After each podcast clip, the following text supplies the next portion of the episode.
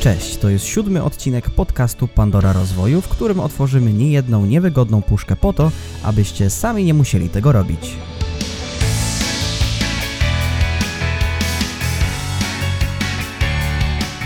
Dzisiaj porozmawiamy o tym, czym jest szczęście, jak nauczyć się chwytać szczęście z małych rzeczy oraz dlaczego Bieszczady są ważnym miejscem na ziemi dla Dawida Świstka.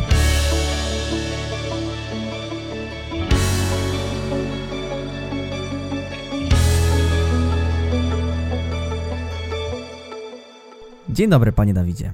Dzień dobry, panie Adrianie. Dzień dobry, bardzo dobry dzień się dzisiaj zaczyna od samego rana. Mam bardzo pozytywną energię, więc y, nie mogę się doczekać, aż nagramy ten podcast, bo temat bardzo pozytywny, bardzo fajny i taki wierzę, że wlejemy dużo fajnej energii ludziom w serducha dzisiaj. Temat pozytywny więc będzie rezonował z Twoim nastrojem i zresztą z moim też, bo u mnie też wszystko wspaniale, pięknie, ślicznie. Piękna pogoda za oknem, przynajmniej na Dolnym Śląsku. Nie wiem jak u Ciebie, no u mnie powiem Ci tak, y, to zależy, jak, jak, jak no to patrzysz. Będę też o tym mówił, bo jedni mogą w tej mojej pogodzie widzieć, że jest brzydko, szaro i ponuro, a niektórzy mogą zobaczyć, że jest bardzo fajnie i klimatycznie. Wszystko zależy od naszej perspektywy. No właśnie, no właśnie, więc dzisiaj rozmawiamy o tym, jak być szczęśliwym człowiekiem. No i na samym początku pytanie, bez którego ten odcinek powstać by nie mógł, czyli czym jest dla Ciebie szczęście? Wiesz co, i tak naprawdę kiedyś ktoś mi zadał pytanie, y, co jest prawdą, czym jest szczęście, czyli takie określenia, które bardzo ciężko jest zdefiniować tak zero-jedynkowo. Mm, dla mnie szczęście to są momenty. E, kiedyś y, nawet Jem śpiewał, że w życiu są piękne tylko chwile. E, I rzeczywiście coś takiego mm, u mnie w życiu występuje, że dla mnie szczęście to jest po prostu być tu i teraz i cieszę się każdą chwilą, która jest. Kiedyś oglądając mm, takiego youtubera, pewnie kojarzysz, Krzysztofa Gonciarza, który notabene kręcił bardzo fajne vlogi i uwielbiałem to jego podejście do kamery i tą pasję, którą on robił.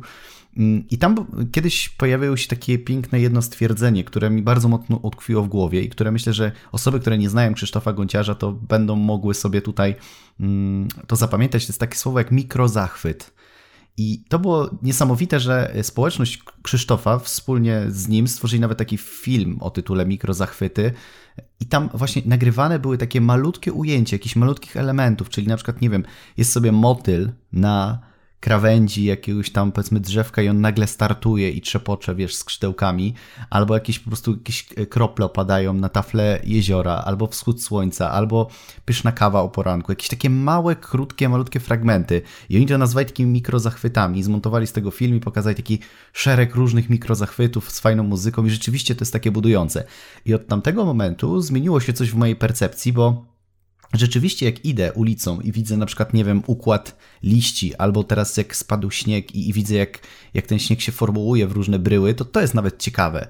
E, paradoksalnie my nie zwracamy uwagi na takie rzeczy, które rzeczywiście potrafią nam dać dużo szczęścia i dużo radości, tylko często próbujemy konsumować i iluzorycznie budować szczęście poprzez wszystko to, co gdzieś tam kreują nam media, a uważam, że to, to nie jest dobry kierunek. Więc dla mnie szczęście to są takie momenty w, w, życiu. One są często, one występują naprawdę regularnie i często mnie nawet zaskakują, bo one się pojawiają tak czasem spontanicznie, że, że nawet nie wiem, że jestem szczęśliwy. I nawet teraz, kiedy mówię te słowa, jak sobie wyobraziłem e, niektóre momenty w Bieszczadach, bo kiedy ja mówię do ludzi, to często sobie wyobrażam to, co chciałbym ludziom przedstawić, to też jestem w tym momencie, akurat jestem szczęśliwy. Wobec tego, skoro wiemy, że szczęście to momenty, no to czy szczęście się robi, czyli czy szczęście się tworzy, czy ono po prostu samo przychodzi?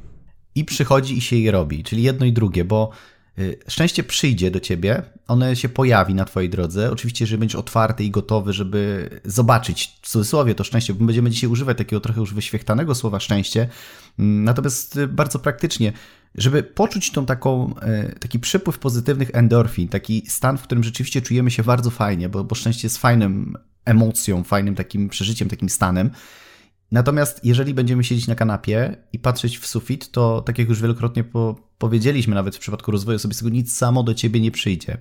Czyli to jest tak, że my musimy wyjść na ten spacer, żeby dać sobie prawo, żeby zobaczyć to szczęście. To jest tak jak z poszukiwaniem partnera. Niektórzy mówią, kiedyś moja miłość do mnie przyjdzie. No i czekamy, aż w domu ktoś zapuka i przyjdzie, ej, kocham cię. No tak się to nie odbywa, no musimy gdzieś wyjść, musimy jakiegoś człowieka spotkać, musimy gdzieś dać sobie prawo, i przyzwolenie na to, żeby dać sobie szczęście. Często ludzie nie dają sobie tego prawa i to jest zaskakujące, że zamiast zaryzykować, wyjść, nawet czasami nie umalować się, po prostu tak jak jesteś, ubrać dres i wyjść sobie po prostu do parku, e, czy pojechać w jakieś miejsce. Oczywiście teraz mamy dużo trudniejszą sytuację ze względu na pandemię, niemniej jednak są możliwości i, i wiesz, i dla mnie to jest właśnie takie piękne, że ja sobie dałem na przykład prawo do szczęścia w przypadku psa. Kiedyś chciałem mieć psa, z, z drugiej strony uważałem, że nie mam dla niego czasu i zawsze były jakieś wymówki. Pewnego dnia się obudziłem, wstałem rano, powiedziałem, dam sobie prawo, jakoś to będzie. I pojechałem, wziąłem psa i dzisiaj on mi daje wiele momentów szczęścia. Więc z jednej strony to szczęście przychodzi do ciebie, na przykład jak pies o poranku, który cię nagle zaczyna lizać po twarzy i mówi wstawaj, wstawaj, bo ja już chciałbym się trochę pobawić, ale z drugiej strony my musimy jednak zrobić krok, musimy pojechać po tego psa, żeby dać sobie prawo do tego szczęścia, więc co chciałbym przekazać słuchaczom, to żeby się nie zastanawiać, tylko po prostu dać sobie prawo do szczęścia, nie zabierać go sobie. A czy zatem można się zaprogramować na szczęście za pomocą jakiejś kotwicy? Bo pamiętam, że w jednym odcinku mówiłeś o tym, że różne stany emocjonalne możemy sobie programować za pomocą czy to gestów, e, czy to jakichś konkretnych zachowań. To czy tak samo jest ze szczęściem? Wiesz co, możemy sobie zakotwiczyć pozytywną emocję. Niekoniecznie samo szczęście samo w sobie, bo być może jakiś tam entuzjazm, czy radość, e, czy jakieś dobre nastawienie. Natomiast szczęście dla mnie jest taką, takim stanem ponad tymi wszystkimi emocjami. Szczęście jest takim czymś, takim bardziej głębokim przeżyciem i doświadczaniem czegoś, niż taką nie wiem, taką zwykłą, chwilową emocją. Szczęście jest czymś głębszym. To nawet bym może podszedł pod taki element trochę duchowości jakiejś. Nie, na pewno jest czymś takim dużo bardziej złożonym y, niż takie zwykłe emocje, które można kotwiczyć. Aczkolwiek ja nauczyłem się, że budowanie szczęścia, czy to w życiu prywatnym, czy w życiu zawodowym, biznesowym, zwał jak zwał, że są pewne kroki, które można zrobić. Są pewne narzędzia, są pewne mm, takie nawet czy coachingowe, czy takie rozwojowe metody, dzięki którym my możemy dużo szybciej właśnie odkryć, w którym kierunku to szczęście gdzieś tam na nas może czekać. Bardzo często jest tak, że osoby po prostu nie robią jakiejś głębokiej introspekcji, nie zastanawiają się nad swoim życiem albo nad firmą, czyli jeżeli twoja firma nie, nie daje ci radości, nie daje ci szczęścia i satysfakcji z tego, co robisz, no to pewne rzeczy, jeżeli wykonasz jakieś techniki, no to wiadomo, że one mogą cię do tego doprowadzić, dać ci ten taki oddech i kilka kroków do przodu, w którym rzeczywiście otworzą się jakieś drzwi, gdzie o, ale jest fajnie, ale jest przyjemnie. Czyli to jest tak, jak trochę wchodzisz na góry, nie? Idziesz lasem w nocy, w momencie, w którym wejdziesz na szczyt, widzisz wschód słońca i to jest właśnie ten moment. Ale trzeba wyruszyć, trzeba wiedzieć, na którą górę chcesz wejść i o której godzinie, bo bez tego też tego wschodu słońca nie zobaczysz. I skoro już powiedziałeś o tych technikach, no to muszę o nie dopytać, tylko proszę cię o to, żebyś powiedział o technikach konkretnych, z których korzystasz. Nie z jakichś tam książek e, coachingowych czy z poradników, tylko o konkretnych technikach, które tobie dają efekty, e, bo być może właśnie te techniki spodobają się słuchaczom. Wiesz co, pierwszą rzeczą, która w ogóle mi najwięcej, tak prywatnie w ogóle sprawia radość, to jest to, jak zaczynam dzień. Nawet nie zdawałem sobie sprawy z tego, że rzeczywiście te pierwsze kilka minut zaraz po przebudzeniu są niezwykle kluczowe. Bo kiedyś to było tak, że od razu odpalałem Facebooka, odpalałem Instagrama, sprawdzałem te powiadomienia, wszystko. A dzisiaj mam tak, że pierwszą rzeczą, którą robię, to wstaję i otwieram okno i sprawdzam, jaka jest pogoda. Otwieram sobie e, świeże powietrze, patrzę i już napawam się jakby tym dniem. I to jest w ogóle taka pierwsza rzecz. Natomiast jeżeli chodzi o taką technikę czysto mm, taką praktyczną, taką, gdzie ja sobie pracowałem z wieloma rzeczami, to jest taka, ona się nazywa piramidą Diltsa. E, bardzo często w, w neurolingwistycznym programowaniu występuje i są oczywiście i plusy, i minusy. Jedne osoby mówią, że działa lub nie działa. Ja podszedłem do tego tak bardzo... Mm, tak, y, że tak powiem, rzeczowo i konkretnie i wyciągłem sobie z tego, co ja chciałem. Ponieważ piramida Dilca zakłada kilka takich poziomów neurologicznych, których po przejściu z nich my będziemy mieli określoną wiedzę na jakiś temat.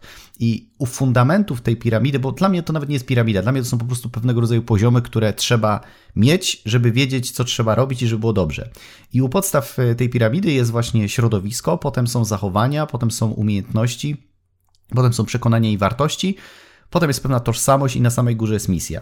I teraz, kiedy patrzymy przez pryzmat naszego życia, przez pryzmat naszego związku, przez pryzmat naszej firmy, to tak naprawdę zadbanie o te wszystkie poziomy jest kluczowe, żeby to rzeczywiście było fajne, bo jeżeli ty nie wiesz, w jakim środowisku chcesz prowadzić firmę, z jakimi ludźmi się chcesz spotykać, jaki ma być twój klient, jak ty masz się odnaleźć w tym środowisku, jakie powinno być twoje miejsce pracy i tak dalej, i tak dalej, no to ciężko jest mówić, żeby ci to sprawiało radość. Następnym poziomem jest zachowanie, czyli jak ty się zachowujesz w tym środowisku, czyli jak się komunikujesz, jakie masz nawyki, jakie masz rytuały, jakich zachowań nie chcesz robić, które mogą być destrukcyjne dla ciebie.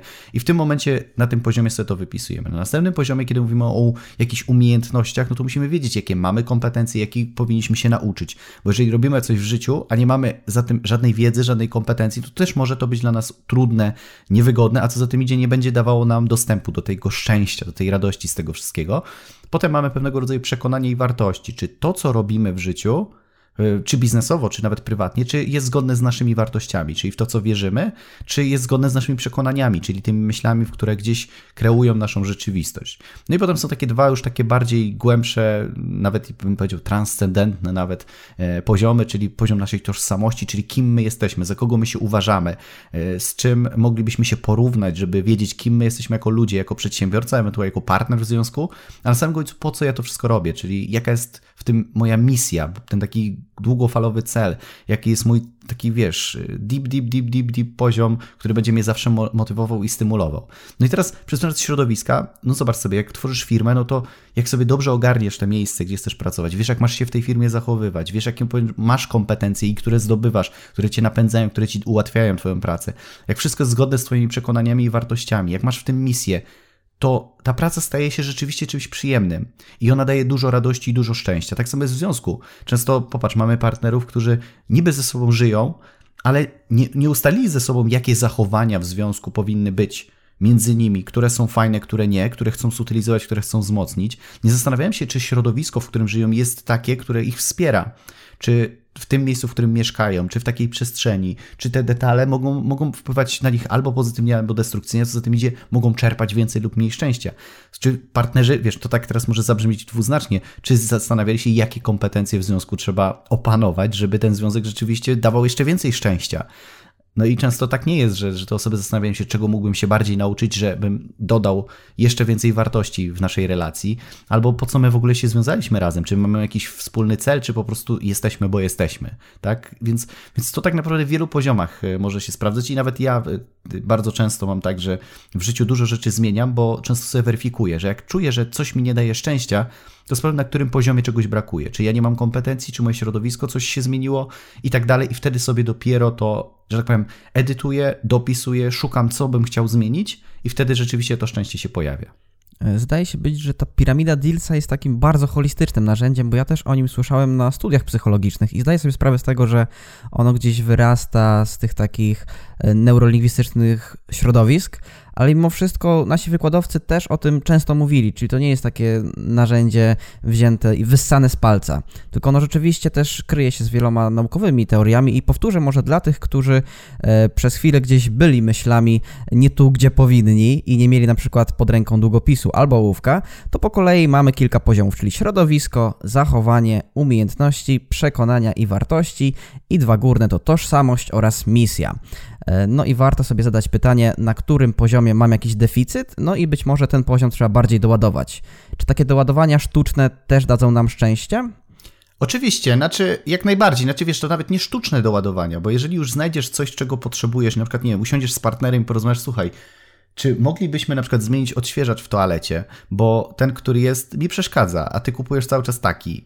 I jeżeli to nie jest dla ciebie problem, partner dla mnie nie ma takiego problemu. I nagle idziesz do toalety i już to środowisko jest dla ciebie przyjemniejsze, a wcześniej czasami ludzie ze sobą o tym nie rozmawiają, bo uważam, że to są takie rzeczy błahe, tak? Albo się kłócą co najwyżej i potem w kłótni, bo ty zawsze bierzesz na przykład ten odświeżacz, który dla mnie po prostu brzydko pachnie. I to są takie proste rzeczy, gdzie wystarczy czasami sobie usiąść nawet i w 20 minut porozmawiać, co warto było zmienić, a może byśmy, nie wiem, nowy dywan kupili, bo ten już jest taki jakiś nie, niefajny, niewygodny, cokolwiek, wiesz, to są czasami takie proste rzeczy. Ja na przykład zauważyłem, że bardzo fajnie jest sprawia mi radość, jak od czasu do czasu kupię sobie nową poszewkę na pościel.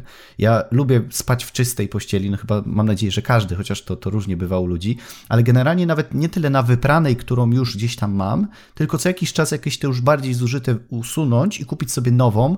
Mam takie poczucie, że to jest taki powiew świeżości, a sen na przykład jest dla mnie bardzo istotny, czyli rytuały przed snem, e, po, kiedy wstaję, to wszystko jest dla mnie tak istotne, bo ja bardzo cenię sobie właśnie to podejście takiego rytmu dobowego i to też sprawiło, że kiedy to dopisałem do moich kompetencji i do moich zachowań, zachowań, to stało się, że stałem się jeszcze bardziej szczęśliwym człowiekiem, bo czuję, że rzeczywiście dbam bardziej o swoje zdrowie i samopoczucie niż działo się to wcześniej.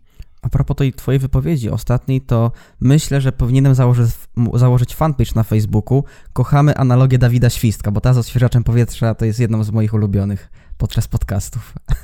Wiesz co, powiem ci, że to są też czasami takie y, małe detale, ale powiem ci, zdradzę sekret, bo kiedyś prowadziłem szkolenie dla takiej firmy, gdzie było dużo placówek różnych i, i tam badaliśmy właśnie, na których poziomach w placówkach, w firmie może być deficyt, żeby usprawnić jeszcze lepiej działanie w zespołach. No i teraz, jeżeli ktoś ma firmę, to zastanów się, czy w Twojej firmie, w Twoim zespole, w miejscu pracy, czy ludzie rzeczywiście sobie ze sobą porozmawiali na ten temat, bo okazało się na przykład, że ludzi denerwowało to, że ktoś na stanowisku pracy zostawiał jakieś papierki i ludzie się wkurzali, a nie mówili o tym.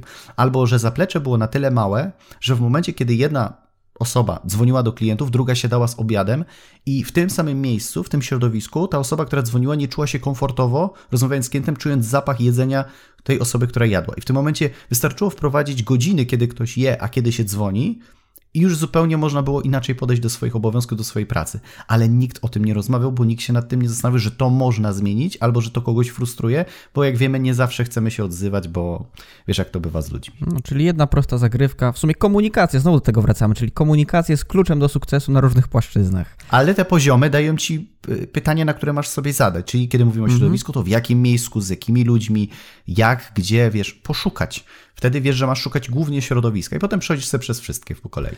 Też myślę, że a propos szczęścia, nie wypadałoby nie poruszyć tematu mediów, bowiem teraz żyjemy w tak śmiesznych, a jednocześnie ciekawych czasach, gdzie jesteśmy po prostu przesyceni tymi informacjami i ta bańka informacyjna się nadmuchuje, nadmuchuje i nie wiem, kiedy ona w końcu pęknie, no ale zewsząd docierają do nas czy to negatywne informacje, czy to pozytywne, ale nasz po prostu wachlarz emocjonalny mam wrażenie, że czasem nie wytrzymuje i to jest za dużo jak na jedną osobę, bo w telewizji coś innego, na Facebooku coś innego, na Instagramie coś innego, no i jak sobie radzić właśnie e, z tymi negatywnymi emocjami wychodzącymi z mediów, no i jak to pogodzić z byciem szczęśliwym. Wiesz co, dla mnie są dwie rzeczy, które musimy tutaj powiedzieć w tym pytaniu. Przede wszystkim pierwsza rzecz to, kim jesteśmy na tych mediach społecznościowych, bo są dwie grupy. Są konsumenci i są dawcy. E, ja jestem z tych, którzy dają, a nie konsumują. W takim sensie, że ja bardzo rzadko kiedy wchodzę na Facebooka, żeby scrollować sobie po prostu, żeby scrollować. E, natomiast ja daję e, Facebookowi, w sensie daję ludziom wartość, czyli poprzez właśnie takie posty, różnego rodzaju jakieś filmy, live'y czy inne w grupach. Ja daję treść, czyli ja jestem tą osobą, która jest dawcą bardziej w mediach społecznościowych niż konsumentem. Natomiast wiele, i to znaczna większość oczywiście ludzi jest konsumentem, czyli pobiera te treści, które zostały przez dawców stworzone. I teraz, y, jeżeli jesteś, nie jesteś dawcą, czyli nie chcesz po prostu tworzyć, bo tworzenie dla mnie jako artysty, jako osoby, która chce się komunikować z ludźmi, chce ich uświadamiać, jest czymś przyjemnym. I mnie korzystanie z mediów w formie kreowania ludziom jakiejś fajnej treści, fajnego kontentu, daje mi szczęście, bo, bo ja nie muszę oglądać tych wszystkich innych rzeczy, a jednocześnie daje i daje taką swoją namiastkę, swój pierwiastek swojego szczęścia innym ludziom. Przynajmniej w to wierzę głęboko, że mój uśmiech czy jakieś y, posty mogą dawać ludziom bardzo fajne wartości. Natomiast jeżeli jesteś konsumentem, to masz tak naprawdę drugą rzecz, czyli sprawdzić i przefiltrować rzeczywiście, jak masz ustawionego, na przykład Facebooka.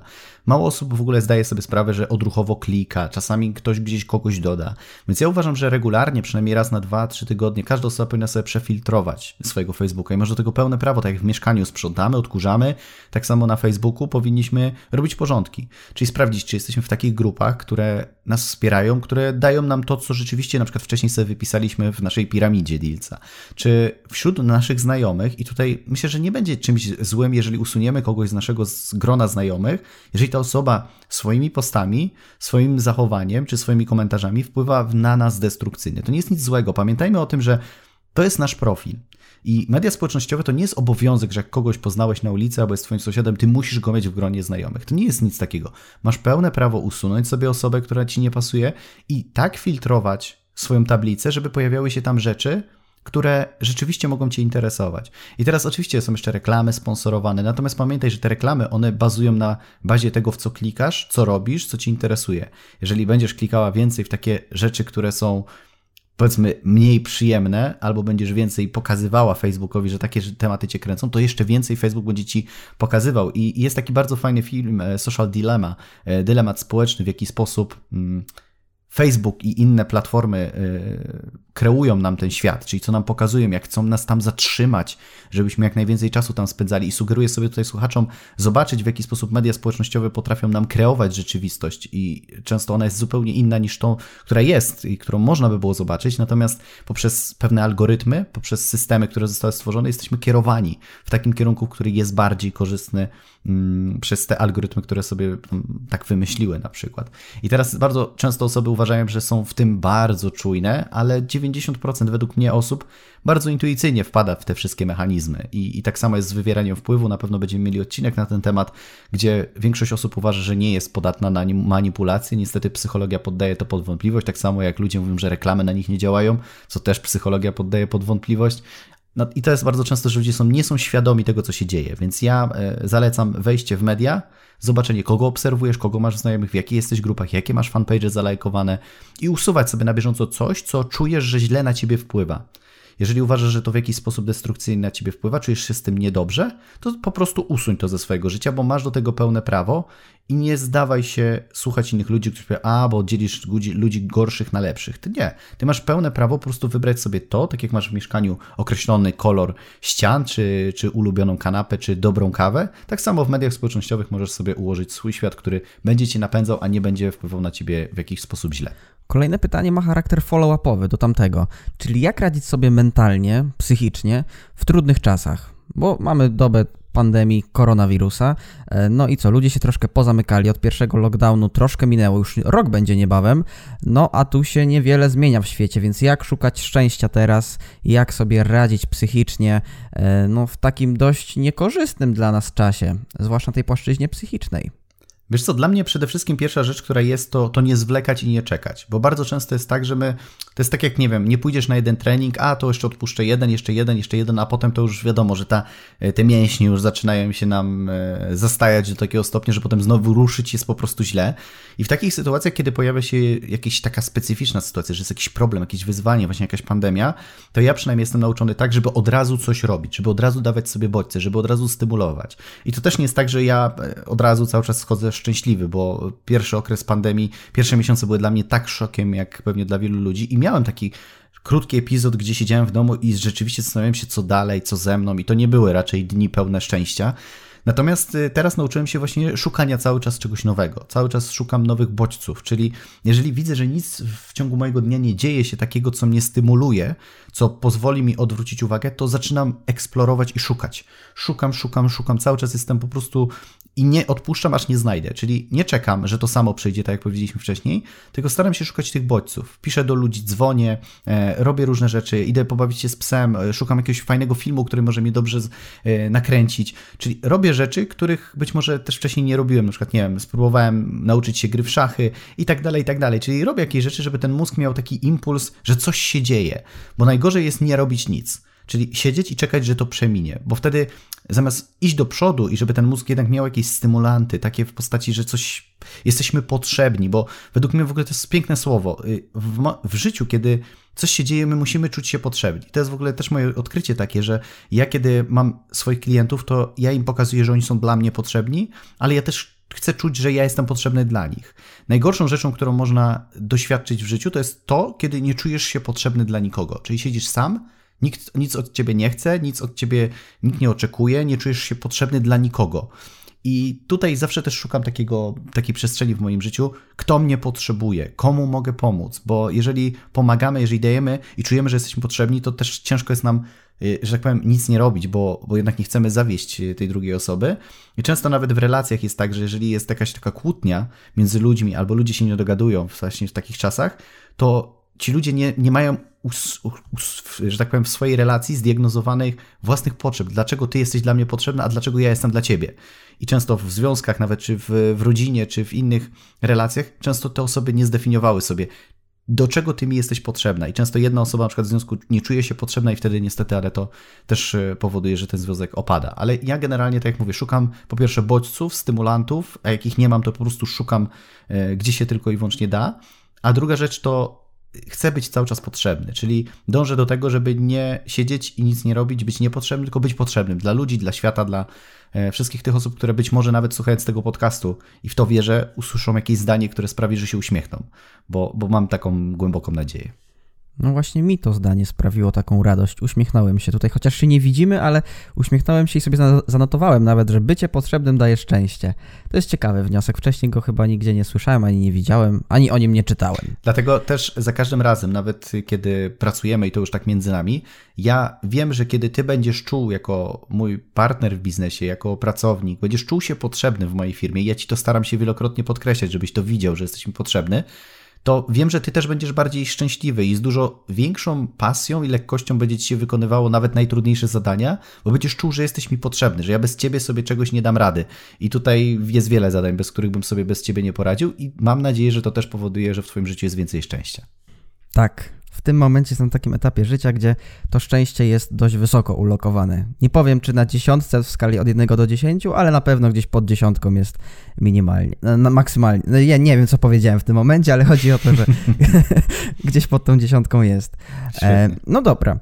E, to jest taki podcast, w którym otwieramy różne puszki e, po to, żeby inni nie musieli tego robić. Mam wrażenie, że mnóstwo osób, które słuchają takich podcastów rozwojowych, e, to są ludzie młodzi, którzy noszą się z zamiarem założenia firmy, e, zostania miliarderami czy multimiliarderami. No i to jest takie ważne pytanie chyba dla nich. Jak, jak, jak ty widzisz y, to pytanie i jak na nie odpowiesz jako ekspert od budowania marki osobistej i jako przedsiębiorca wieloletni z ogromnymi sukcesami? Czyli biec za pieniędzmi, czy żyć tu i teraz szczęśliwie, spokojnie? Wiesz co, ja ci powiem tak. Y, generalnie co do zasady, tak jak powiedziałem w jednym z podcastów, żeby najpierw zapewnić sobie oczywiście jakiś byt, bo ciężko jest mówić o szczęściu, jak nie mamy na jedzenie, czy nie mamy na rachunki, czy nie mamy na podstawowe jakieś tam suplementy, czy inne rzeczy, które są niezbędne dla naszego zdrowia. Więc ja uważam, że jakiś ten poziom finansowy my musimy mieć. I, i Kiedyś oglądałem taki film pod tytułem Minimalizm, e, też który pokazywał, że ludzie tam mają minimalną ilość rzeczy i są mega szczęśliwi. I gdzieś ten nurt jest mi bliski, aczkolwiek być może nie aż w takim dużym ekstremum, bo jednak ja lubię mieć pewne gadżety, które mi ułatwiają i pracę, i życie, i, i jakoś nie, nie wyobrażam sobie ich po prostu nie mieć. Niemniej jednak w pewnym momencie swojego życia zauważyłem, że bardzo dużo kolekcjonowałem rzeczy, które były zbędne. To była taka iluzja szczęścia, w sensie ja kupowałem, i wtedy czułem się szczęśliwy, kiedy kupowałem, ale już następnego dnia to szczęście opadało. I bardzo często właśnie tak jest z pieniędzmi, że jak je masz, że jak coś kupisz, to to szczęście jest przez chwilę, bo się tym cieszysz, bo to kupiłeś, masz frajdę, ale ten przedmiot, ta rzecz, to z czasem przestaje dawać ci tą radość, którą dawała na samym początku i to już staje się zwykłym przedmiotem.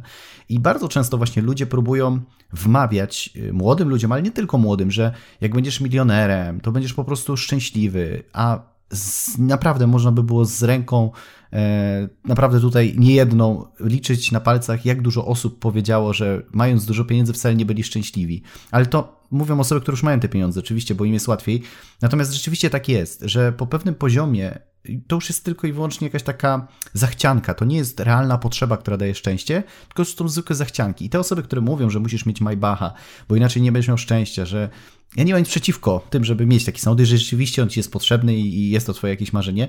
Natomiast to jest bzdura, bo można być naprawdę szczęśliwym, żyjąc skromnie, dobrze, y, ale nie, nie, niekoniecznie to musi być jakieś takie bardzo przesycone. Ja kiedyś y, myślałem o tym, że, że będę całe życie mieszkał, nie wiem, w Nowym Jorku, na Manhattanie i rzeczywiście, że będę chciał mieć własnego jumbo jetta i po prostu tak usilnie po prostu sobie wkręciłem tak do głowy, ale w pewnym momencie mojego życia coś takiego się stało, że ja tak usiadłem, pamiętam, że to był moment, kiedy byłem w Bieszczadach pierwszy raz i tak zobaczyłem, jak ludzie żyją tam spokojnie, w sensie, że tam wszystko energetycznie, czasowo, finansowo, być może wiele osób tam nie ma zbyt dużo pieniędzy, natomiast oni są szczęśliwi. Ja widziałem w tych ludziach radość. Ja jak rozmawiałem z tymi ludźmi, to widziałem zupełnie inną energię. I za każdym razem, kiedy przyjeżdżam w Bieszczady, to czuję się jakbym przyjeżdżał do mamy, która przy, że tak powiem, witam je z otwartymi rękami i czuję się tam bardzo bezpieczny. I, i być może okaże się, że, że zostanę tam na stałe i będę tam po prostu już mieszkał do ostatnich swoich dni, a wiesz, mieszkałem w Warszawie, mieszkałem w wielu różnych miastach Polski, gdzie po prostu był szum, gdzie wiesz, przepych, fajne ciuchy, ubrania, samochody, galerie handlowe, to wszystko, wiesz, ludzie emanują, ale wewnętrznie ludzie są, czują pustkę, wiesz, bo według mnie dobry ciuch jest tylko takim jakimś takim taką, jakimś elementem garderoby, który możesz mieć, ale prawdziwe szczęście jest w nas i uważam, że od tego powinni ludzie zacząć, że najpierw znaleźć szczęście w sobie, Czyli zastanowić się, co rzeczywiście mi daje w życiu szczęście, a potem ewentualnie już sobie kupować całą tą resztę, która może być takim świadomym, bardzo normalnym podejściem, które będzie ewentualnie dawało ci jakieś określone e, korzyści z tego, że to posiadasz, a niekoniecznie będzie zastępowało to szczęście, które jest takim kamuflowaniem siebie przed odkryciem tego, co rzeczywiście w środku ciebie, e, że tak powiem, e, pozwala ci być szczęśliwy. I ja bardzo często, kiedy robiłem szkolenia w Bieszczadach i zabierałem ludzi, to e, też pracując z ludźmi używam różnej formy pracy. Od wykładów po coaching, po nawet hipnozę, to często też stosuję tak zwany ruch spontaniczny, e, czyli to jest taka forma pracy z ciałem, czyli uwalnianie emocji z ciała, pracy z tańcem, e, czyli nie zamykaniem się na takie, wiesz, sztuczne, zawsze logiczne argumenty, ale pozwoleniem, żeby na przykład ciało kontrolowało to, jak się czujemy. I bardzo często w takim tańcu prowadzę ludzi do takiego miejsca, w którym oni zawsze chcieli być do takiego miejsca, w którym oni po prostu zatrzymują się i zaczynają płakać, bo to jest prześliczny moment, w którym oni doświadczają coś, czego nie da się kupić za żadne pieniądze. I według mnie to jest najważniejsze, żeby to odkryć, a te całe resztę, te takie materialne rzeczy, to już możemy sobie kupować i one już wtedy nie, nie są tym substytutem, ale są po prostu jakąś rzeczą, którą po prostu chcemy, a niekoniecznie ma nam dawać szczęście samo w sobie. Też a propos Bieszczad chciałem dopytać o to, jak znaleźć swoją oazę spokoju, do której będzie się chciało wracać z uśmiechem na ustach? Trzeba jeździć i szukać. To jest, to jest najprostsza odpowiedź, bo e, często jest tak, że ludzie właśnie pytają, jak znaleźć, a, a ja wtedy pytam, a szukałeś?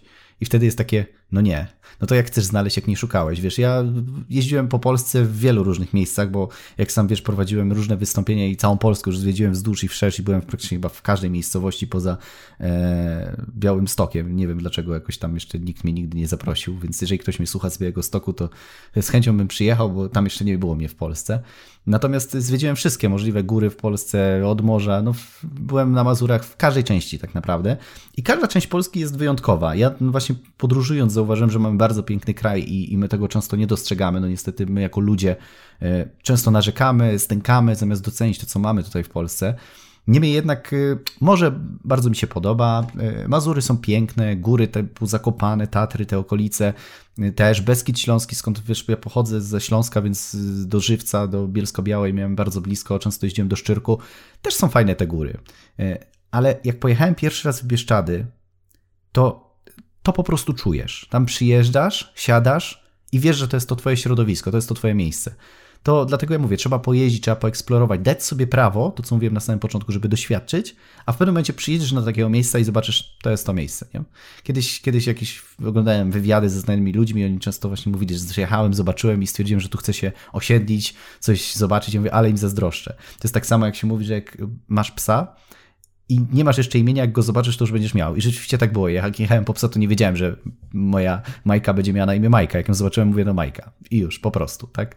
Więc tak samo jest z miejscem na ziemi. Trzeba po prostu pojechać, dać sobie prawo, poeksplorować, dać sobie chwilę, przeżyć, popatrzeć i wtedy przyjdzie taki moment, że, że poczujesz, że to jest twoje miejsce na ziemi. Mam chyba dobrą analogię, nie wiem jak pan oceni ją, panie Dawidzie, ale idealnie y, twoją wypowiedź podsumowuje cytat z Biblii. Szukajcie, a znajdziecie. Jest tak, dokładnie. Jak będziesz szukał, to znajdziesz. Bardzo często właśnie ludzie są bierni. Nie bądźcie bierni. Bo to jest najgorsza rzecz, którą można zrobić sobie w życiu. Być biernym i czekać. Nie czekajcie i tak jak mówił Steve Jobs, mówiłem to w poprzednich podcastach, bądźcie nienasyceni. Bo jak będziecie nienasyceni, to będziecie chcieli szukać. A jak będziecie szukać, to nie będziecie bierni. A jak nie będziecie bierni, to będą się przed wami otwierać kolejne drzwi, które będą wam pokazywać, gdzie rzeczywiście możecie być szczęśliwi. I szukajcie szczęścia. To nie jest tak, że szczęście samo przyjdzie pewnego dnia, że się obudzisz. Szczęście się robi ale musisz dać sobie do tego prawo. Mam wrażenie, że w 30 minucie zrobiło się tak bardzo błogo na tym podcaście naszym dzisiejszym i sobie już wyobraziłem siebie leżącego na jakiejś górce w Bieszczadach. No ale mimo wszystko pracować trzeba. Wobec tego, jak zaprojektować swój kalendarz, żeby mieć czas na szczęście? Jak wygląda Twój kalendarz i ile sobie dajesz czasu na wolne, tak żeby móc sobie to spokojnie wszystko w głowie poukładać, poprzemyśliwać i tak dalej. Taki piękny, piękny czasownik. Wiesz co, y, poprzemyśliwać, no to rzeczywiście bardzo piękny czasownik. E, generalnie powiem Ci tak, ja na pewno chcę też powiedzieć o kontraście, bo, bo to jest Pandora rozwoju, więc y, też nie budujmy utopii, która nie istnieje. Nie, nie żyjmy w przeświadczeniu, że istnieje jakikolwiek człowiek na Ziemi i, i nie chce mi się w to wierzyć, który nie ma gorszych dni.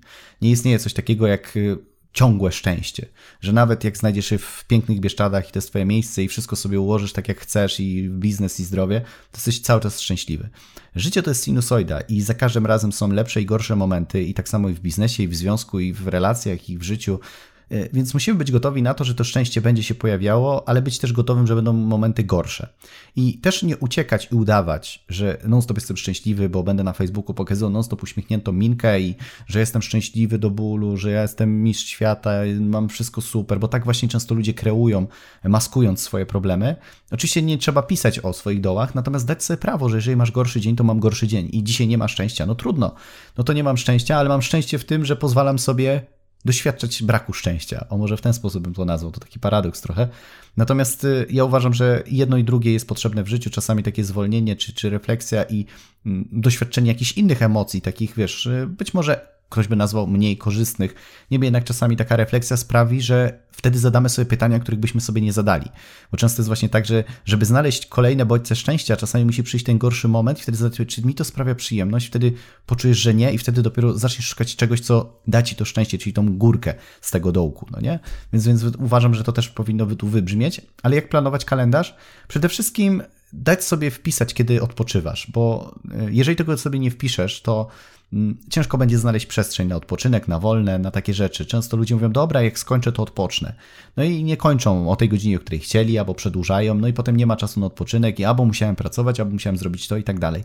Według mnie y, to jest, wiesz, nawet y, psychologicznie potwierdzone, że im mniej mamy czasu na wykonanie danego zadania, tym szybciej jesteśmy w stanie je zrobić. I nawet jak damy sobie na coś 3 godziny, E, to będziemy to robić przez 3 godziny. Jak damy sobie na to dwie i damy to w stanie zrobić 2 godziny i tu mamy godzinę ekstra, więc sami powinniśmy czasowo sobie określić, ile na coś dajemy sobie czasu i wtedy wykorzystywać efektywnie ten czas.